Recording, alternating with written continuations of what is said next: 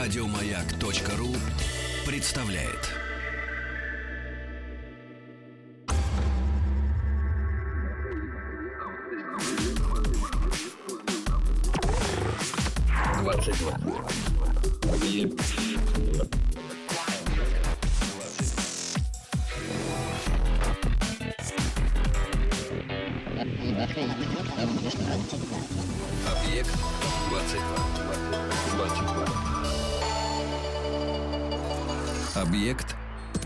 22.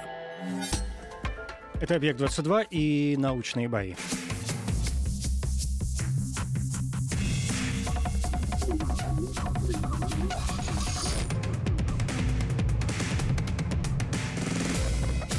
Научные.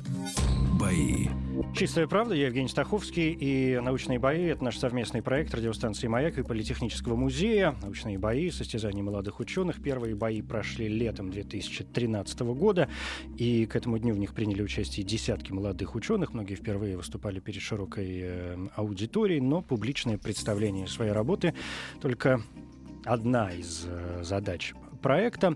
Напомню, что после двух сезонов здесь в эфире э, «Маяка» в третьем сезоне, который вот сейчас все еще продолжается, мы решили замахнуться название такого абсолютного победителя научных боев. И вот последовательно уже практически дошли до э, финала. Сегодня 22-е бои третьего сезона, 54-е бои в эфире в общей э, сложности. И сегодня у нас третий полуфинал, последний полуфинал.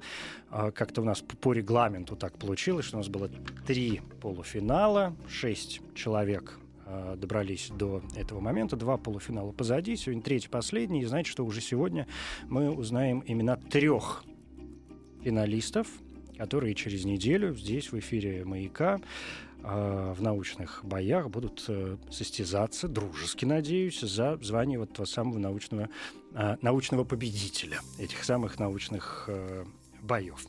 И вот э, главные действующие лица на сегодня. Это Анна Мороз, врач-невролог, сотрудник отделения нейрогенетики научного центра неврологии. Анна, добрый вечер. Добрый вечер. И Денис Курек, биотехнолог, старший научный сотрудник Федерального исследовательского центра биотехнологии Российской Академии Наук. Денис, здравствуйте. Всем привет. Такая у нас сегодня такое легкое противостояние нейрогенетики и биотехнологии, что само по себе звучит, на мой взгляд, угрожающе. Один отвечает за одно, другой за а, другое. Коротко о правилах. Они не меняются уже на протяжении трех сезонов. Каждому дается 10 минут для рассказа его исследований. Из них первые 5 минут чистого сольного времени. На второй пятиминутке я подключаюсь со своими вопросами. В конце каждого выступления коллега тоже будет иметь возможность задать э, какой-нибудь вопрос. Ключевой момент рассказать так, чтобы было понятно не только тем, кто погружен в тему э, с головой. Победителя выявляем с помощью народного слушательского голосования с помощью ваших смс и голосования в официальном сообществе радиостанции «Маяк» э, в социальной сети ВКонтакте. Заходите, присоединяйтесь. Сейчас скажу об этом чуть э, подробнее. Давайте для начала определимся, кто сегодня будет выступать первым, кто вторым. Для этого мы используем, как всем хорошо известно, генератор случайных чисел и не новая для вас процедура. Любое число от единицы до 100 кто будет ближе к выпавшему, тот, соответственно, будет первым. Ну, пожалуйста. 13. 10. М. Выпало число 35. Это значит, Анна, что вы первая, вы, Денис, второй. Теперь о голосовании подробнее, потому что последовательность вот эта очень важна и для, например, смс-голосования. Короткий номер 5533. Если вы голосуете за Анну Мороз, она выступает первой, а, присылаете на этот короткий номер 5533 простое сообщение М 1. Одна буква, одна цифра. Если вы голосуете за Дениса Курека, он второй, соответственно, М2. Тоже одна буква, одна цифра. Ну и про голосование ВКонтакте я уже сказал. Там прямо на главной странице официального сообщества э, радиостанции «Маяк» научные бои, два имени. Кто вам сегодня понравился больше? Кто показался более интересным, более убедительным? Э, о чьей науке, может быть, да, о чьих достижениях вам хотелось бы узнать э, больше. В конце подведем какие-то некоторые итоги. И я думаю, что сегодня, я уже сказал об этом, э, мы узнаем имена трех финалистов, которые через неделю снова окажутся в этой студии. Тема в полуфинальных боях. Напомню, тему мы не определяем и, в общем, никак не озвучиваем, даем такой практически полный э, карт-бланш, а просим участников э, рассказать все, что они считают нужным рассказать сами о о своей науке, о том, чем они занимаются, о своих исследованиях, я не знаю, об истории, о последних достижениях, ну, в общем, все, что угодно. Ну, и а там уже кто до чего договорится. Мне кажется, я все сказал, по крайней мере, из каких-то вступительных слов. А если нет ко мне никаких у вас, сейчас спрашиваю я участников, вопросов э, уточняющих, то, я думаю, мы уже можем переходить непосредственно к процессу. Это я э, вас, Анна, в первую очередь спрашиваю, потому что вы первая. Я готова. Научные бои. Ваши 10 минут, пожалуйста. Еще раз всем добрый вечер. А, я врач-невролог и занимаюсь преимущественно нейродегенеративными и наследственными заболеваниями центральной нервной системы. А, в этой аудитории я уже много раз рассказывала всякие страшилки про то, как много этих болезней, как мы здорово их диагностируем и, соответственно, выявляем все больше и больше. А, и как, к сожалению, нет лечения, и все это очень печально. Но сегодня я хотела рассказать о некоторых радужных перспективах, которые стали появляться на горизонте, а именно о генной клеточной терапии относительно нейрогенетических заболеваний, о том, как мы можем помочь таким пациентам. Наверное, у всех на слуху такие слова, как генная терапия, клеточная терапия, но это что-то из области фантастики, вряд ли работающее на человеке, как на таком сложном организме, как человек. Но я немножечко расскажу, что все не так печально, опять-таки. А, болезнь Гентингтона – Тяжелейшее нейродегенеративное заболевание, наследственное, передается из поколения в поколение с вероятностью 50%, к сожалению, летально, и лечения на сегодняшний день нет. Заболевание проявляется тяжелейшими двигательными, когнитивными, психическими расстройствами, а, и в течение 10-15 лет человек полностью сгорает физически, психически и погибает.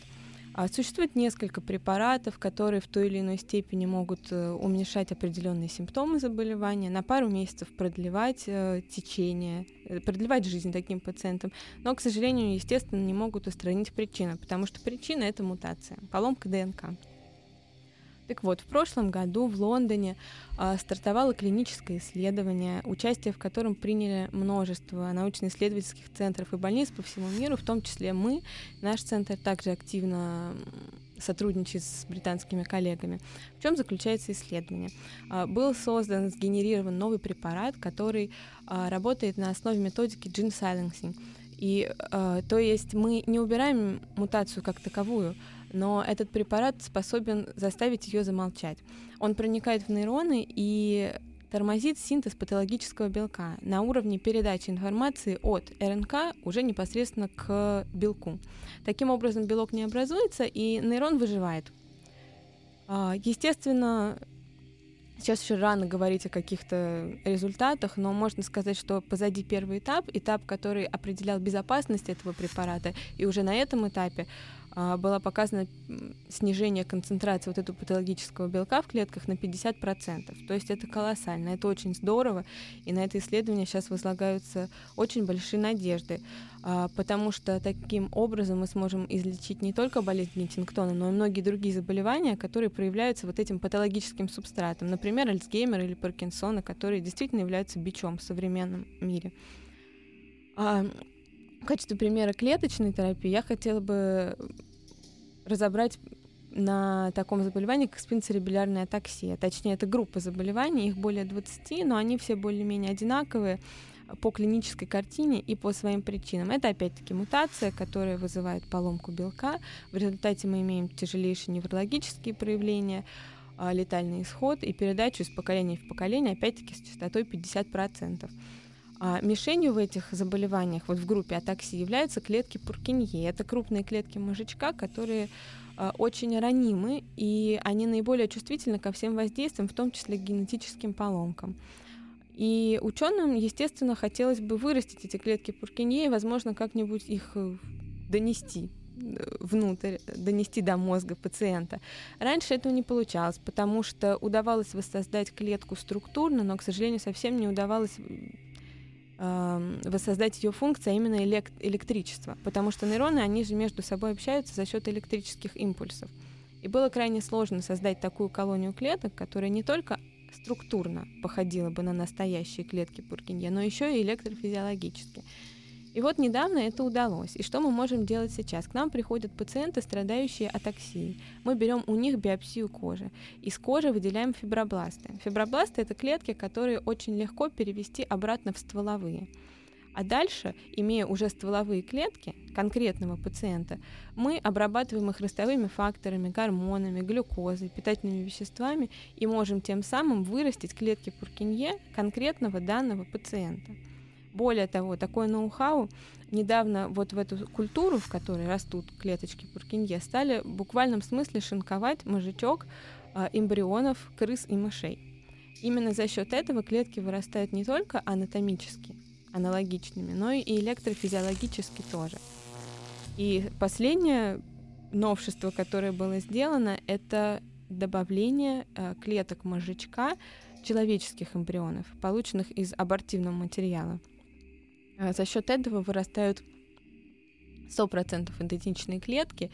И если раньше такие клетки очень плохо приживались, потому что электрофизиологически они были иными, то теперь такие клетки стали приживаться. И таким образом мы можем вырастить, условно говоря, новый мозжечок для каждого конкретного пациента. Я правильно понимаю, у нас истекли 5 минут, поэтому я смело как-то вклиниваюсь. Я правильно понимаю, что в э, какой-то перспективе, уж не знаю, дальней или ближней, вы говорите сейчас о возможности Uh, ну, сейчас не знаю, насколько это корректно и правильно прозвучит, но, говоря простыми словами, речь идет о замене клеток, о замене органов.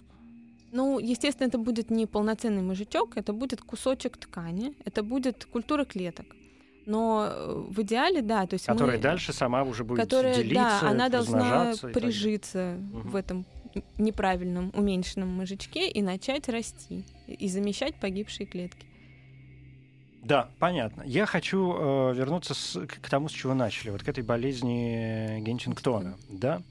Э, вы говорите о том, что это наследственное заболевание, 50% э, появляется, то есть, соответственно, 50% не появляется. Здесь возникает вопрос, я не знаю, насколько он к вам, возникает вопрос какой-то моральный и этический. Насколько, когда мы говорим об этом конкретном заболевании, мы можем говорить о а. какой-либо профилактике, скажем, развития этого заболевания, б. А, об прогнозах относительно того, может ли оно у конкретного, например, человека развиться или не может, да, от чего это зависит. А, С возникает вопрос, конечно, ответственности. Ну, то есть э, я правильно понимаю, что человек до определенного возраста не знает, что у него может развиться да, это, да. это заболевание, именно поэтому он не может принять решение о том, иметь ему детей или не иметь. Да, все верно, так и есть. То есть э, с мутацией, которая вызывает это заболевание, человек рождается, но первые симптомы, они возникают в возрасте 30 лет в среднем. А, таким образом, если, скажем, человек знает, что у него в семье, у кого-то было такое заболевание, он может сделать ДНК-анализ. Это сейчас просто, это делается повсеместно, и он может узнать, есть у него эта мутация или нет. Если мутация есть, у него 100% будет это заболевание ну, мы говорим конкретно про болезнь Кентингтона, потому что это моногенное заболевание, один ген, одна болезнь. То есть каждый из нас может пойти, сдать соответствующий анализ, получить результат и, и, узнать. и сделать вывод относительно своего, как минимум, будущего. Да? Да. Причем вне зависимости от того, сколько мне, 15, 20 или там 45 Абсолютно лет. верно, да? да. А что касается профилактики, э, ну, есть всякие способы, скажем, максимально отодвинуть начало этого заболевания, но если мутация есть, оно все-таки возникнет. Встает вопрос, соответственно, о потомстве. А, для этого есть служба медико-генетического консультирования, то есть эм, мы консультируем родителей, которые хотят э, иметь детей, будущих родителей, а, и рассказываем им все риски, что есть шансы 50 на 50 передать заболевание своим детям. Дальше они решают уже сами. Естественно, мы никаких советов им не даем, только рассказываем возможные варианты. А, и что можно на сегодняшний день? При помощи методики ЭКО можно же забрать яйцеклетки матери, сперматозоиды отца и из них отобрать те, которые не несут этой мутации. М, вот А как. далее оплод- оплодотворить и подселить, соответственно, в матку женщине. И ребенок будет заведомо здоровым. М, то есть вот таким еще и путем можно попробовать обойти возможность да, а, Передачи. да. получения вот этого генетического заболевания. А, Анна, есть вопрос, который, мне кажется, я задаю вам из раза в раз, но он, он такой общий и обширный, что мне кажется важным каждый раз на него обращать внимание. Насколько на сегодня вы хорошо знаете, от чего все-таки зависит развитие того или иного а, нейродегенеративного заболевания? Ну, опять-таки, а, понятие нейродегенеративные заболевания, оно очень широкое. Да, то есть, если мы говорим про Гентингтона, это, как я уже говорила, моногенное заболевание. Да? То есть, если есть мутация, заболевание 100% разовьется. Если мы говорим про болезнь Паркинсона, болезнь Альцгеймера, это мультифакториальные заболевания. То есть, гены, они несут предрасположенность. А разовьется заболевание или нет, оно зависит от взаимодействия генов, факторов окружающей среды, каких-то, может быть, культурологических особенностей и так далее. Вот для таких заболеваний мы можем говорить о каких-то превентивных методах там, профилактики, Мгм. чего-то в этом роде. Это там и диета, и здоровый образ жизни, и какие-то нейропротекторные агенты. Если мы имеем дело с моногенным заболеванием, то, к сожалению, полностью предотвратить развитие заболевания мы не можем. Течение тех или иных заболеваний похоже? Они все разные, абсолютно. Их объединяет в какой-то мере то, что, а, ну, скажем так, при, при всех этих заболеваниях на первых этапах гибнут клетки какого-то определенного участка мозга. Поэтому дебюты заболевания у всех разные. Где-то это расстройство движения, где-то это расстройство памяти, как при Альцгеймере. Но в конечном итоге, когда вот эта дегенерация захватывает уже весь мозг, то эти заболевания, их различия, они смазываются.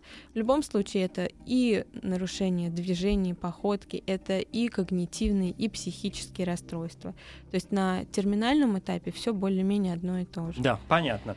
10 минут истекли. Э, Анна Мороз, врач-невролог, сотрудник отделения нейрогенетики научного центра неврологии. Это первое выступление в сегодняшних научных боях, в нашем третьем, последнем полуфинале. Денис, у вас есть возможность задать вопрос коллеге. У меня вот тоже вопрос про Гентингтона. Соответственно, сейчас такой один из ва- важных тренда- трендов этого года — это редактирование генома и CRISPR-Cas9 системы. Соответственно, в в данном случае мы можем, учитывая э, способы неинвазивной диагностики эмбриона, определить наличие Гентингтона и попробовать на этом этапе использовать вот это редактирование генома. Как насчет вот такого варианта, чтобы с самого начала? Ну, гипотетически это возможно, но если все равно мы создаем эмбрион инвитро, то проще изначально Нет, а вот Ну, именно не прибегая к ЭКО, а то есть м, передастся мутация, э, тогда прибегать уже к редактированию, а не передастся, ну и хорошо. То есть вы предлагаете, уже имея женщину, ну, Беременную женщину, да. женщину, да, там сделать амниоцентез. Ну, насколько я знаю, вот на этапе целого организма, на, да, когда мы имеем дело с целым организмом, с эмбрионом, все-таки редактирование генома достаточно сложно сделать. Это хорошо работает на клетках, вот у нас мы тоже этим занимаемся на культурах, но я не, не сталкивалась с тем, что можно было бы поменять генетический материал у эмбриона. Возможно, вот вы меня тут поправите как биотехнолог. Вот Не, ну- просто проще остановить синтез вот этого патологического белка, чем непосредственно менять геном, встраивать да, в него как-то ну, менять последовательность ДНК, условно говоря. Проще просто остановить трансляцию. И это уже работает, это показано. Понял, спасибо. Да, но трансляцию мы останавливать в нашем случае все-таки не будем, а продолжим. Аня, спасибо большое. Денис, спасибо за э, вопрос. Ну, такое у нас всегда в научных боях все как крайне быстро. Первое выступление осталось позади. Сейчас мы традиционно возьмем небольшой антракт. После этого второе выступление. Денис Курек, биотехнолог, старший научный сотрудник Федерального исследовательского центра биотехнологии Российской Академии Наук. Я лишь напомню, что голосование у нас всегда как-то присутствует. Сегодня не жалейте своих голосов. Официальное сообщество радиостанции «Маяк» ВКонтакте, там все на главной странице. Ну и смс-портал 5533 М1, если за Анну, М2, если за Дениса. Но Денис еще впереди.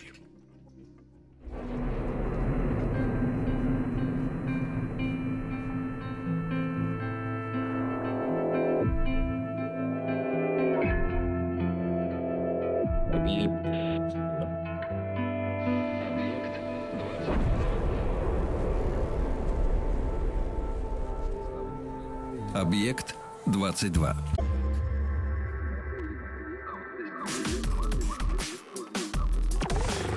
Объект 22.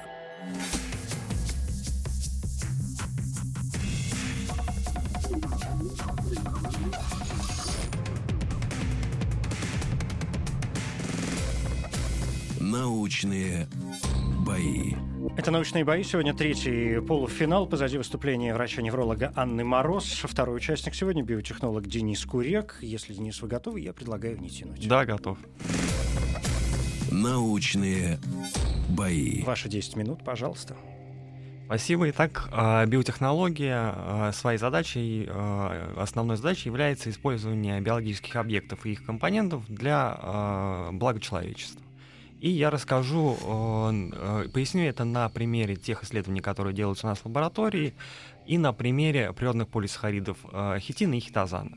Все мы прекрасно знаем, что самый распространенный в природе полисахарид — это целлюлоза. А вот второй по распространенности полисахарид мало кто знает, а это на самом деле хитин.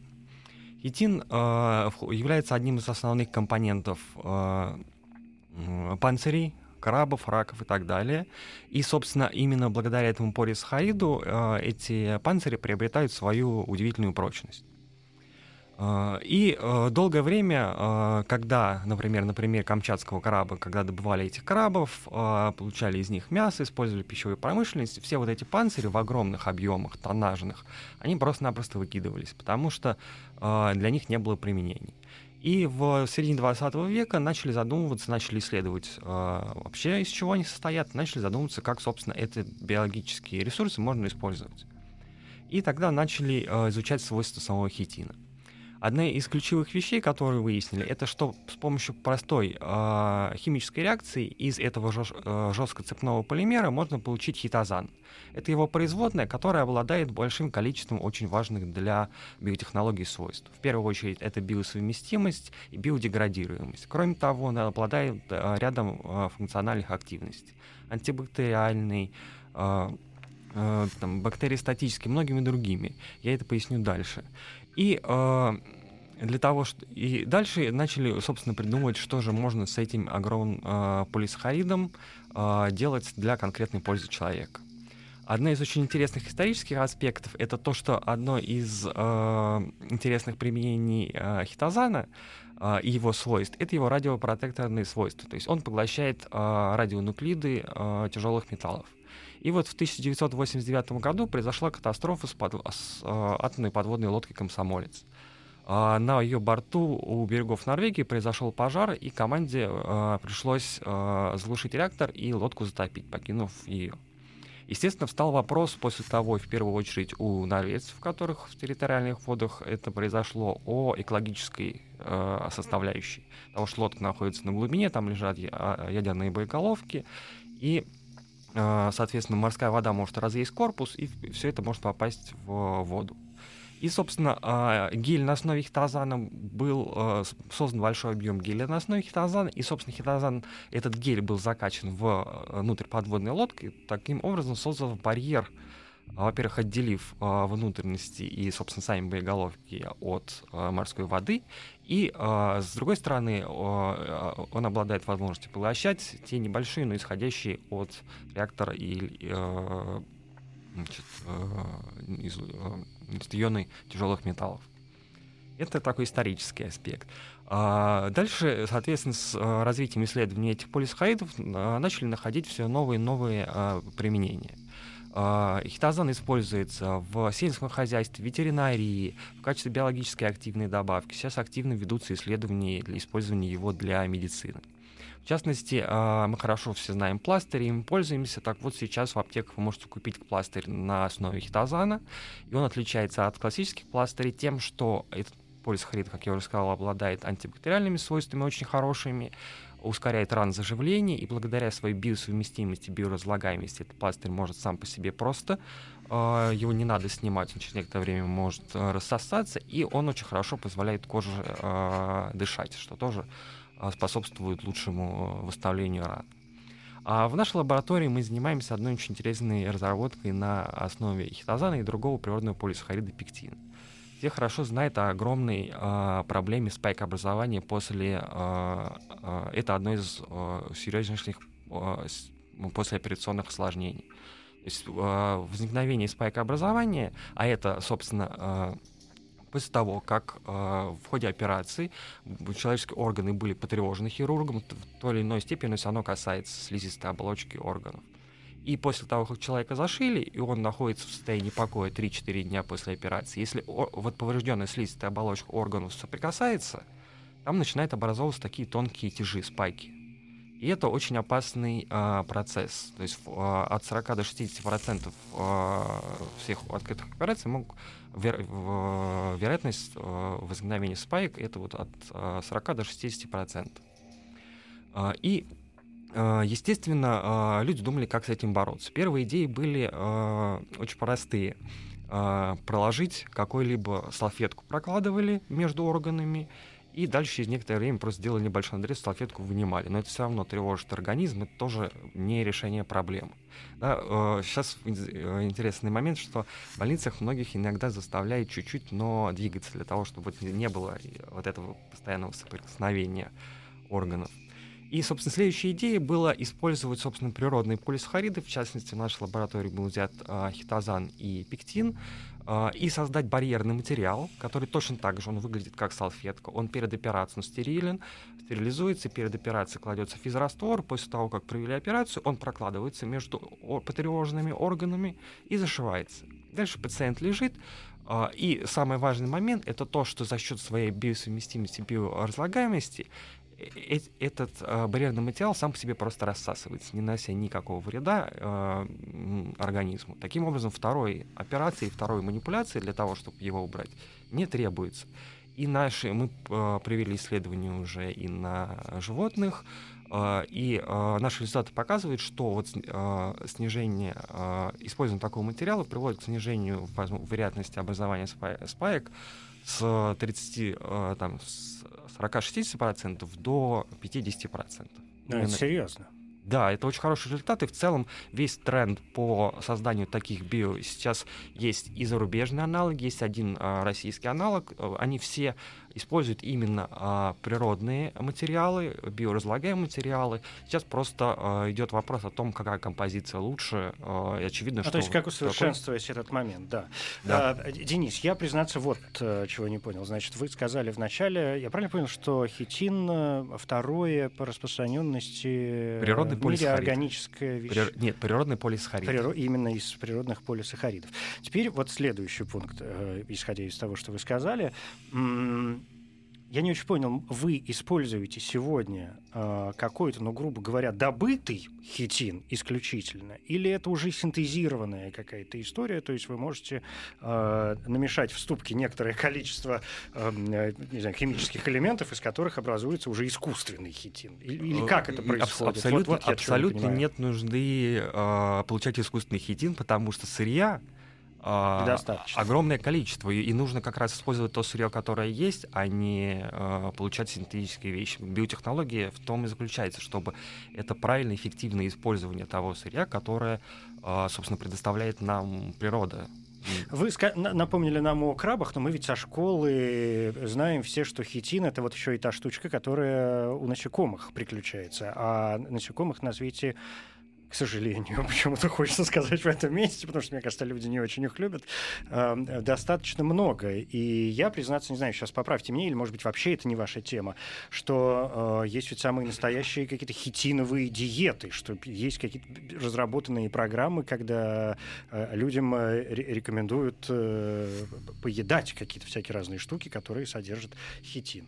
Но есть же страны, где очень любят есть насекомых, там кузнечиков всяких разных. А у них же тоже хитиновая вот эта да, значит, оболочка. Э, отвечу по частям. Да, хитин входит не только в состав панцирей кораллов и ракообразных, он входит также в, содержится в насекомых, в морских кубках, в, в грибах.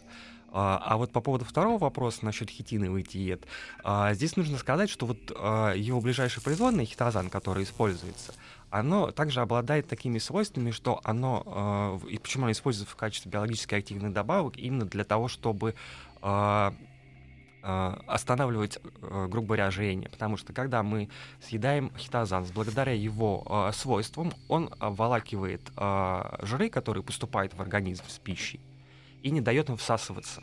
Таким образом, он вот получение вот этих излишних жиров э, останавливает, и поэтому используются в Америке очень популярные такие биологически э, активные добавки. Поэтому, есть, грубо говоря, мы можем использовать, и, а точнее уже используем, да, да хитин, а точнее хитозан, э, ну, не знаю, как пилюля рыбьего жира. Есть, э, и в России вы можете найти э, биологически активные добавки, например, хитозан с морской капустой, а, и там еще а, различные сочетания, они используются именно вот для таких целей. Это уже воплощено в жизнь. Это удивительная, конечно, история. Я даже вам спрашивать у вас больше ничего не буду, тем более, что 10 минут вот ровно-ровно э, истекли, и сброшу эту ответственность на Анну. Аня, у вас есть возможность задать коллеге вопрос. А, да, Денис, у меня вопрос, опять я о своем. Может быть, вы знаете, если хитозан, он обладает таким протективным эффектом в плане радиации, Возможно, когда, вот, ну, насколько я знаю, когда проводится радиолучевая терапия, например, после какой-то э, удаления онко- онкологии какой-то, очень часто вокруг области облучения заново может возникать рак, но уже, например, рак кожи, да, за счет того, что идет облучение.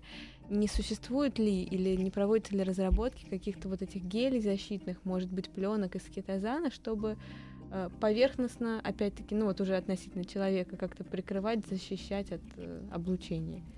Э, ну, прям конкретно ответить не могу, э, но я думаю, что э, такая вещь вполне реальна, да. В частности, например, сам хитин обладает такими свойствами, и мы все хорошо знаем, что, например, вот тараканы, они выживают в условиях там, сильнейшей радиации. А это связано именно с тем, что они покрыты хитин-меланиновым комплексом, который поглощают. Возможно, здесь не сам хитин можно или хитозан использовать, а вот как, в, как в сочетании с, э, сделать именно такой комплекс, который под э, эти задачи может быть использован. Это вполне реально. Спасибо. Mm, ты, подожди, я правильно понял, что сейчас речь шла о радиационной безопасности? Да? Да. О том, что мы можем это использовать в качестве защиты от э, неприятных вот этих штук, которые мы не видим, к сожалению, и которые вон сколько народу положили за историю человечества и продолжают.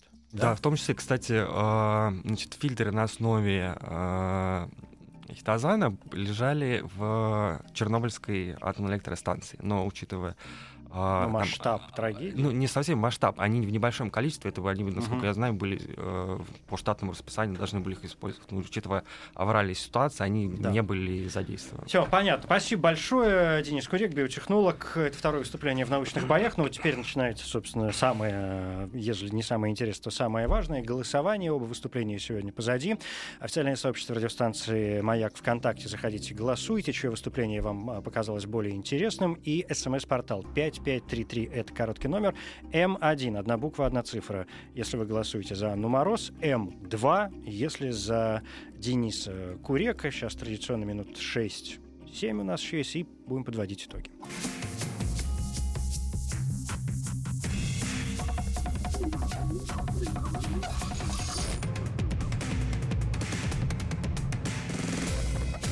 Научные бои.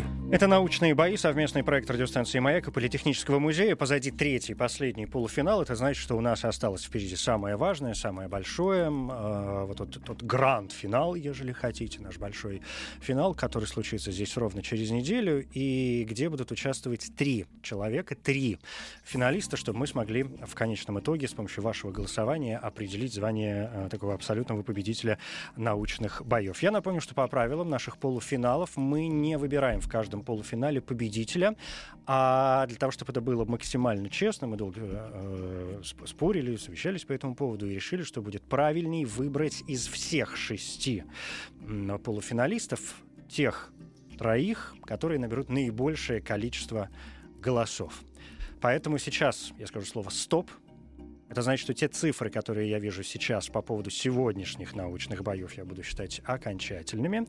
И я думаю, мне нужно минут 7, 8, 9, 10 для того, чтобы назвать имена трех финалистов.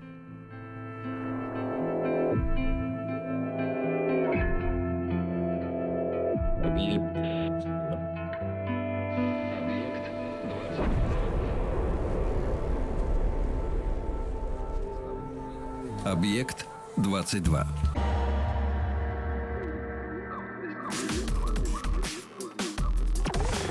Объект 22.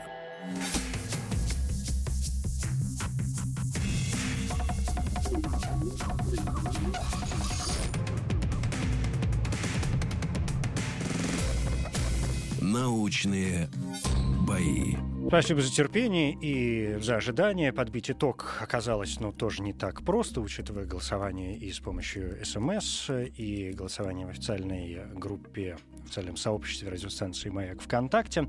И вот такой последыш сегодняшних э, научных боев третьего полуфинала, который обязательно должен был случиться, я имею в виду последыш, э, для того, чтобы мы смогли точно посчитать, потом пересчитать, чтобы не ошибиться, чтобы все было по-честному, для того, чтобы я смог назвать чистой, в общем, совестью, ежели таковая вообще присутствует в природе, а не только во мне, имена трех финалистов проекта «Научные бои» совместного проекта радиостанции «Маяк» и Политехнического музея. Это значит, что в следующий четверг в 22 часа по московскому времени состоится финал. Это 27 октября.